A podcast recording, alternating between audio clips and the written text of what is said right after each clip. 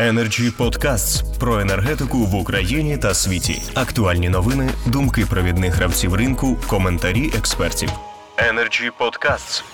Зараз я надаю слово Олександру Пасічнику, заступнику голови правління Асоціації постачальників енергоресурсів. Прошу, пане Олександре.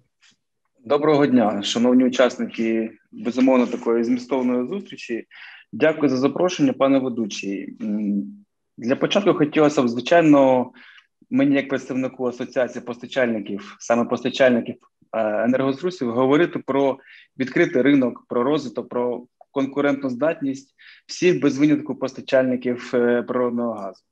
Однак реалії такі сьогодні, що виходить ціна 7,42 це більше не про конкуренцію, не про розвиток, а більше про соціальний проєкт. І головним бенефіціаром такого проєкту на даний момент ми вбачаємо звичайне населення, оскільки для них е, вартість е, в квитанціях можливо там не буде змінюватися за якийсь певний період часу. Що буде в подальшому, тим більше в трьохрічній перспективі, ну зараз дуже важко прогнозувати. І по-друге, звичайно, якоюсь мірою виграють місцеві органи влади, які уникають необхідності підвищувати тарифи для власне для населення, що можливо там якісь надає майбутньому політичні дивіденди. Певні е, по-друге, е, щодо 7.42, тут можна стверджувати або припустити таку ціну, як завуальоване ПСО.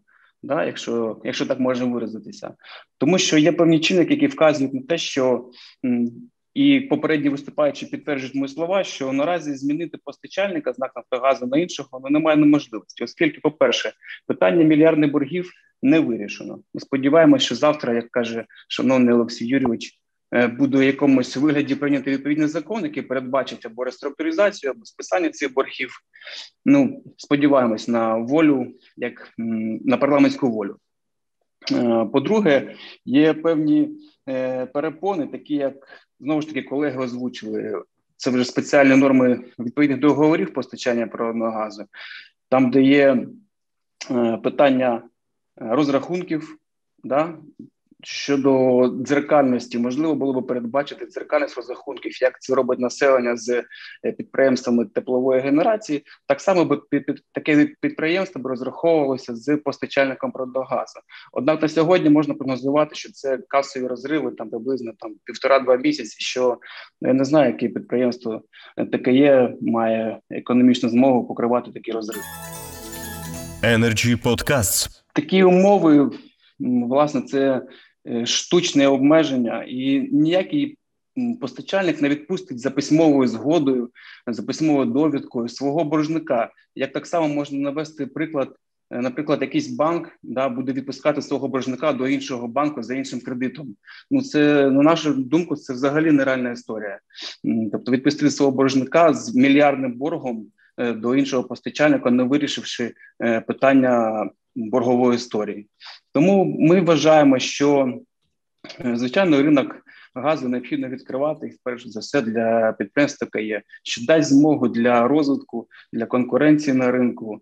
Тим більше, що це питання е, відкриття ринку газу декларується на всіх рівнях, але до дієвих шляхів е, ми бачимо, що не доходить. На жаль, резонанс виникає в цьому питанні тільки тоді, коли ми вже всі вимушені піднімати ці питання оскільки до 20 травня цього року ну особливо ніхто не піднімав ці питання на рівні там прем'єр-міністра або там взагалі керівників держави.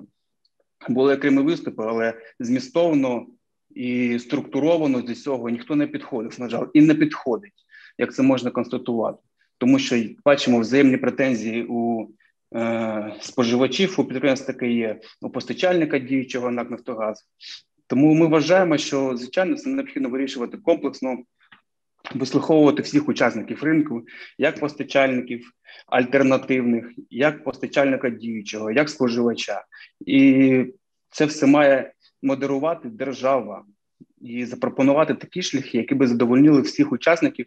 І ми з, в, в кінцевому випадку прийшли до зрозумілих умов для всіх учасників ринку, і е, на що хочу наголосити до рівних умов для всіх учасників ринку. Дякую, дякую, пане Олександре. Energy Club. пряма комунікація енергії.